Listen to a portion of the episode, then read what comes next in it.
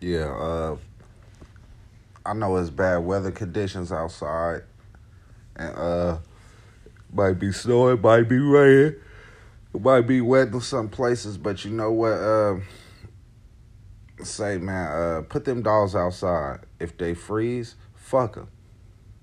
If they freeze, fuck them.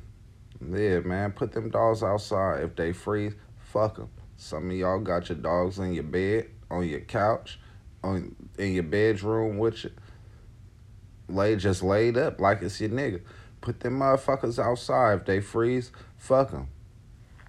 Shit.